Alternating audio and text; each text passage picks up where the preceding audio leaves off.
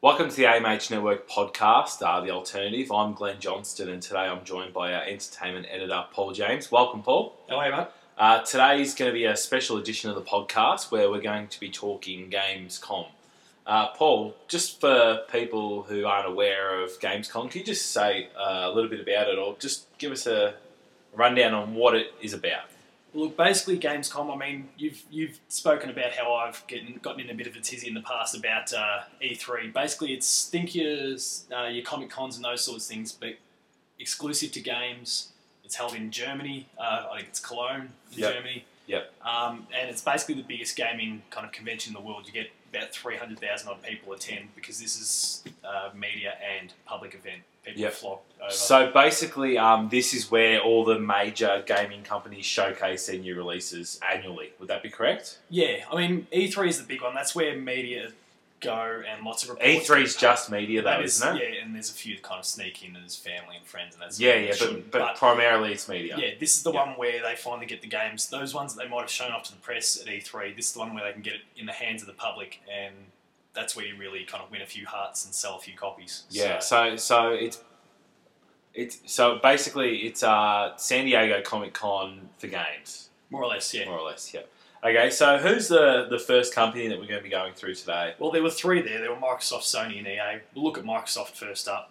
So each of those three had themselves approximately an hour to 90-minute long press conference there, and they just kind of rattled off and demoed a few of their new titles. And then, I'll start talking us through Microsoft. Yeah, so give us a few key points from Microsoft. So I think the one that appeals to most Microsoft or Xbox fans was Halo.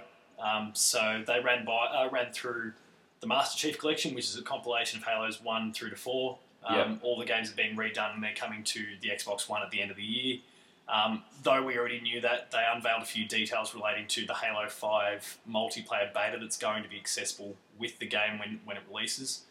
They were talking about the dates for those, so it begins on December 29th and runs through to January 18th, so plenty of Halo for fans to enjoy. Yep. And also spoke through the Halo channel, which is basically a service that you can get through the Xbox that just delivers anything and everything Halo. Fable Legends, again, that's going into beta as well. They've locked that date in. The game itself doesn't have a release date yet. It'll be presumably sometime next year, but it goes into beta October 16, and again, so that allows those fans to jump on and have a bit of a look. Yep. I'm already working with Microsoft to try and get some access there and give us some impressions when the thing comes out. They announced a new game now. You might remember the likes of, say, Roller Coaster Tycoon from your youth. Yep. Big fan of Roller Coaster Tycoon, actually. So they announced a game, I guess in a similar sort of vein. It's called Scream Ride. It's a theme park game, but the difference between it, well, based on the trailer, between it and Roller Coaster Tycoon is that you don't actually get to build the theme park at all. You're just kind of riding rides, which seems a little bit... So you don't get to run the theme park at all? Well, look, we're only basing it on a trailer where there was no gameplay shown whatsoever, so I'm not 100% sure, but... The impressions that myself and a few others in the media got was that you're just sitting on a roller coaster and you might be in a first-person perspective and watching it flip up and down and all sorts of stuff, and it just seems a waste of money to me. It seems weird that they'd invent a game like that without sort of, I suppose, the ability to dictate stuff. So I'm assuming that there'll be a little bit more behind it. Well, I would have thought so. Otherwise, it seems like it's a product that would be better suited to the Oculus Rift or Sony's Morpheus, which are the VR headsets. You could actually throw the helmet on or whatever it is. And yeah, so that's a potential I could see something like that working, but on the Microsoft console that doesn't use that, either of those systems, I don't really see any purpose for it. Yep. And Quantum Break, which is a game from the developers of Max Payne, and Alan Wake, that got an 8-minute demo there, which showed off a few features, including a very Max Payne-style bullet time feature, so it's kind of where you can slow things down. And so Max Payne was actually quite a big game back in its day, wasn't it? Yeah. I don't think sales-wise, it probably wasn't as popular as it ought to have been. Or it was pirated a lot on the PC, I'm not sure. But it was actually well reviewed and received. Yeah, it was really, really popular. Yeah. There were a lot of independent... games that were unveiled there, and I'll just rattle off a couple of them. I won't go into any sort of depth, but we're looking to have some interviews with these various developers in the future months that we can report to you with. So there was Cuphead from Studio MHD, MDHR. Inside, which is the next game from the Limbo developers, Super Hot, Ori in the Blind Forest, which is actually an intriguing one. It's come from a studio called Moon Studios, and it's not your conventional film or game or television studio. This team has been built from a bunch of guys scattered throughout the world, and they just bounce emails to and fro from each other to really, well, get the project finished. So there's no one set building that they operate out of. They're scattered all across the world. It's quite an interesting premise. The Escapists, and one that I've been a big fan of, and again I'm looking to get in contact with these guys, Ghost of a Tale. We've got a trailer for it on the website. Be sure to jump on and have a look at that. It's really quite promising. So just back on those indie releases, so is that Microsoft teaming up with indie developers effectively? Yes, and the key with these, I'm pretty sure most of these. It's like Cuphead was one of them, obviously. Yeah. I suspect they won't remain only on the Xbox, and I think most of those are coming to the PC already, but the key word, and it was a bit of PR spin, they were saying first on Xbox. They're not saying exclusively to Xbox. So if you're a PlayStation fan, probably expect to see those titles somewhere down the track, but just not as yet. I suppose in regards to that was a big element of Gamescom, sort of the exclusivity. Which fuels, I guess, our next point, which is the biggest one, probably the most newsworthy thing from Gamescom, which was basically about Rise of the Tomb Raider. Now, the game was first... It's been spoken about since probably late last year, but it was formally unveiled at E3, and actually at the time it was revealed as a PS4, Xbox One and PC game. What we found out at Gamescom, though, is that Microsoft has thrown Square Enix a hell of a lot of money, and it's now an Xbox One exclusive, which has upset more than a few PlayStation Tomb Raider fans. Do you think, though, by these companies doing this sort of thing, it actually will deter people from switching to their consoles, just hatred of? I've seen a few really kind of die-hard Tomb Raider fans who might only, for example, have enough money to buy one console, and I don't blame them either, who've bought PlayStation 4 with every hope of getting... What's a PlayStation 4 set you back right now? 500-ish, and the Xbox is about 500 as well. So, I mean, in that regard, they're about the same, but most people can't afford to splash out $1,000 on two systems. Yeah. So, for those Tomb Raider fans who bought a PlayStation 4 in the hopes of getting Rise of the Tomb Raider, they're going to be twiddling their thumbs until... And again, there was some PR speak there. They said it's coming exclusively to the Xbox for Christmas or holiday 2015. Yeah. Because it sounds stupid, I suppose, money-wise, because they are missing out on maybe 40% of the market by not bringing out the game on that console. Not even that. I mean, the PlayStation at the moment, this is their unconfirmed sales numbers. Actually, Sony has said that they've sold 10 million PS4s already. The Xbox One has sold about 6 million or thereabouts, so they're actually costing themselves more than half of their share there by neglecting the PlayStation owners. Yeah, but you'd say that in regards to that type of game, would there be that many PlayStation owners that would be into that game? That's actually probably one of the contentious points, and perhaps one of the reasons why Square Enix went over to Microsoft, because at the end of next year now, Sony, I've mentioned them a couple of times in various podcasts for us, that their biggest franchise at the moment is Uncharted, which is basically a Tomb Raider-esque sort of game. Yeah. So maybe from Square's point of view, they've thought, great, we'll take the money from Microsoft. They can have an exclusive. Microsoft's happy because they've got something that can go head-to-head with Uncharted. Yeah. But then 6 months down the line, when Uncharted's kind of been and gone, we can release it for PlayStation fans and we can kind of still double up on sales. Yeah. Because from a quality perspective, the recent Uncharted games are probably likely to squash Tomb Raider. So maybe it's not a bad thing for them. It could be a bit of a cash grab, though. It's certainly been seen that way by a few fans. So as far as Gamescom's concerned, there were a few new trailers, including ones for Sunset Overdrive and Master Chief Collection. Both of those are coming to the Xbox One at the end of the year.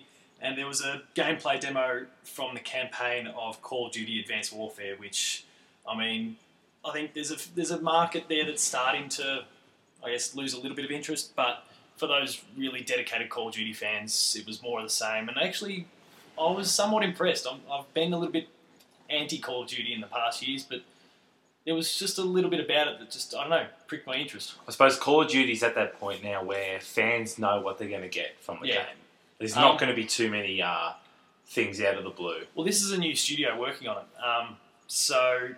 And it seems clear that they're trying a few things just to shake it up a little bit and try and put their own stamp, imprint a little bit of their own personality on it. But yep.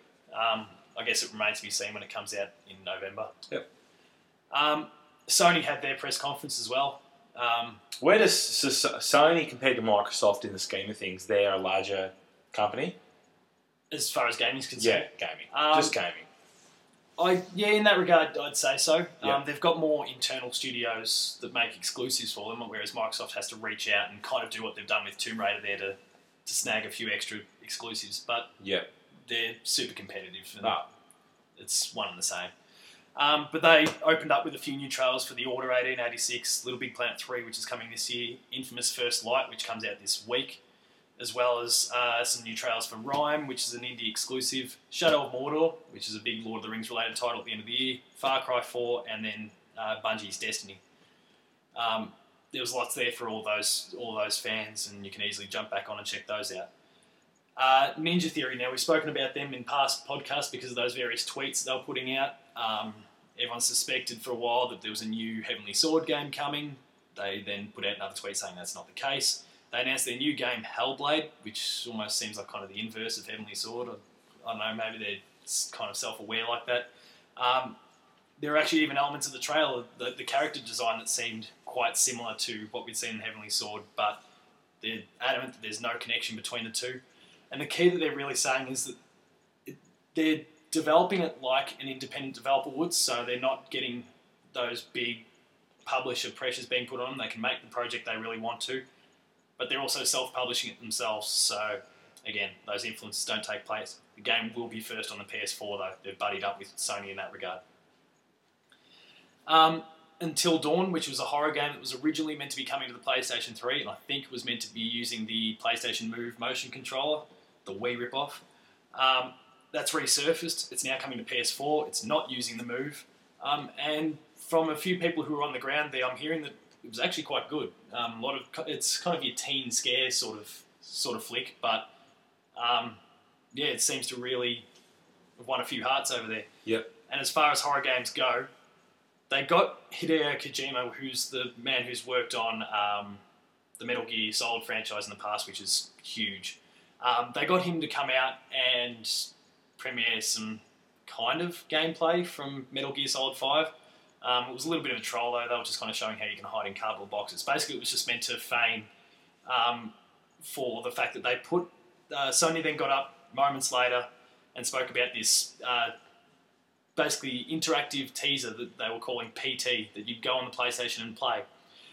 As you move through the trailer, once you kind of finished it off, and it went for reportedly about 60 minutes to about 90, it was unveiled that it was actually a project from Kojima, Guillermo del Toro, and it had Norman Reedus, who is from The Walking Dead.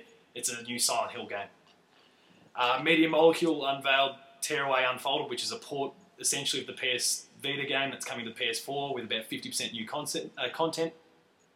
Michelle Ancel, who's worked on Rayman and a few other indie releases in recent years, he unveiled Wild, which is coming exclusively to PS4. The trailer can be viewed on the website. Yeah. And Sony went through a whole bunch of indie titles as well, including Alienation, Murasaki Baby, In Space We Brawl, Hollow Point, Guns Up, Volume, The Vanishing of Ethan Carter, which came out to PC in the next couple of weeks. That's coming to PS4 as well, and The Tomorrow Children.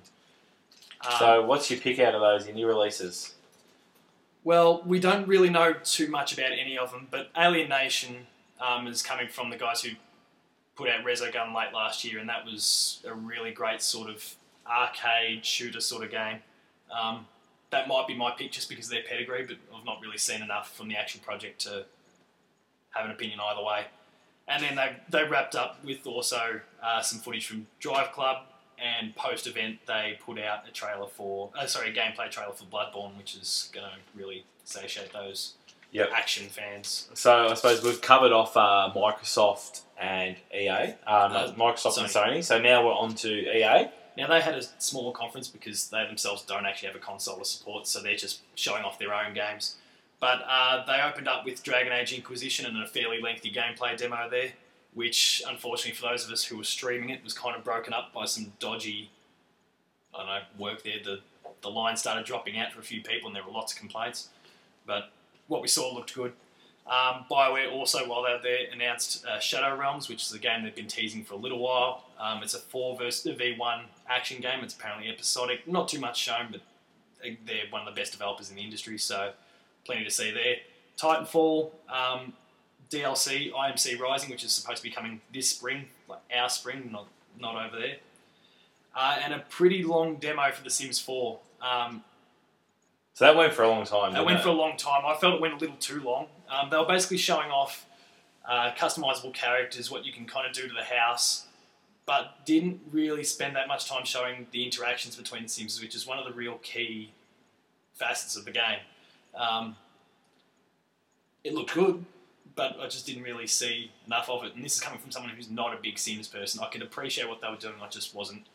I got a little bit over it after a while. The Sims drops in under 2 weeks. It's about 7 days away now. So any idea what pre-orders are up to on that? I haven't heard any sort of numbers at all. But some pretty impressive figures, actually. So well, I've been chatting about it with a few other people, and there's a pretty sizable market for The Sims, but a lot of them have migrated to Max, and the game's not coming to Max straight away.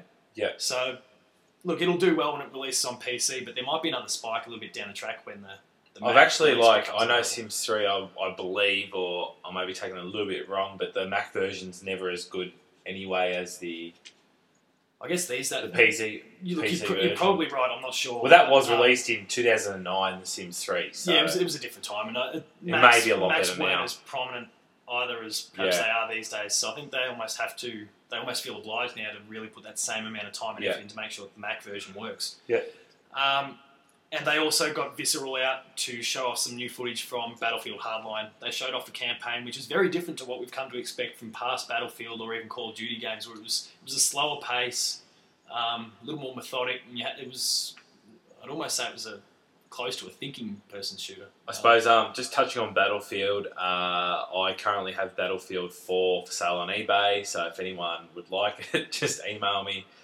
You weren't a fan? It's going very cheap, and no, I was not a fan.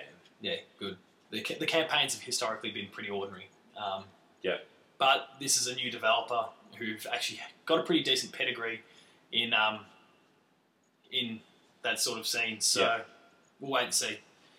As far as other things go, the CD Projekt Red put out new footage for The Witcher 3 Wild Hunt. There was a 35-minute long demo there, which I did sit down and watch, and I was really quite impressed. That's definitely one of the games to watch for next year. Could be a Game of the Year contender.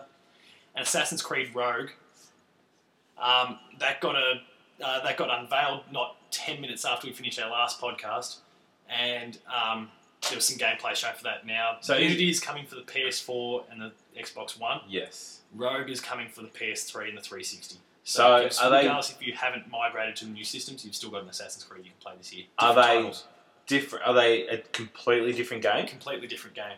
Okay. So I've heard good things about Unity because their last two games... Am I right by saying the last two games were 3 and then Black Flag? Is that the last two? Yeah, Black Flag was the most recent, was amazing. 3 was a little bit... But it was still, from a story perspective, it was really quite interesting. It was nice to see America of that time.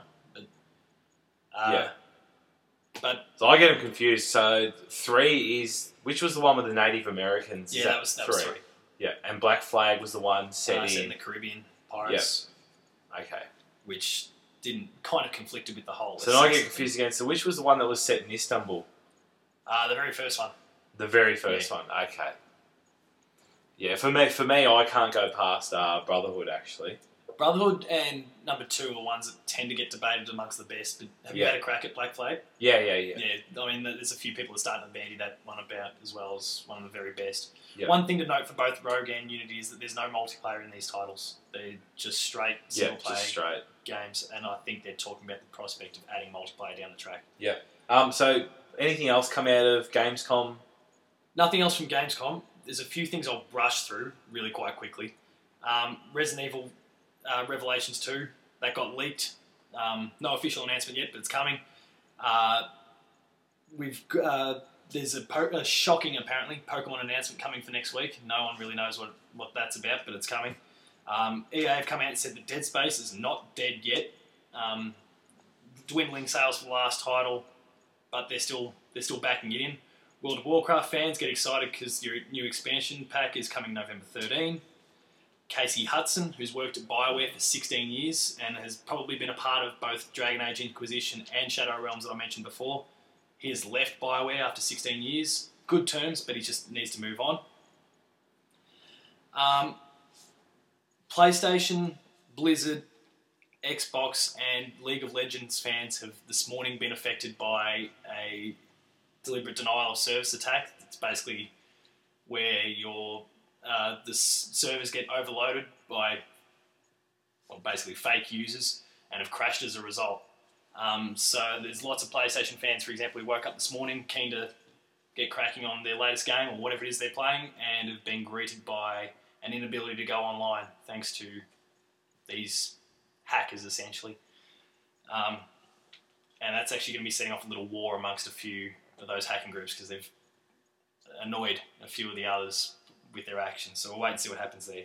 Good. And then there's a couple of articles just to look out for. So a new editorial segment called Press Start. We've got our first issue there to take a look at. We've gone inside the indie scene on a recently funded Kickstarter project called Jotun. And these can all be found at amhnetwork.com. Yeah. And along with What We Want for the Order 1886, Lord of the Rings Shadow of Mordor, and we even did a top 10 recently on simulation games, considering The Sims coming next week. Should I run through those top 5 for you, or do we want the readers? I think we'll leave it for the readers to, or the listeners of the podcast, to jump on the website to have a look. And all those features, there's constantly updated features. Paul, our entertainment editor, and many of his writers are constantly putting out our top 10s and what we want. There's a new... Is it a monthly feature, Press Start, or is it going to be fortnightly? No, we're even looking at it perhaps going weekly. Weekly, okay. So there's going to be... that on Thursdays, I'm thinking. There's going to be heaps of content, especially in the next at least 3 months in the gaming side of things on amhnetwork.com. So make sure you check them out. That just about wraps up our Gamescom, com with an M, podcast. Thanks for the in-depth analysis, Paul. Yeah, not a problem. And make sure you stay tuned to the alternative podcast.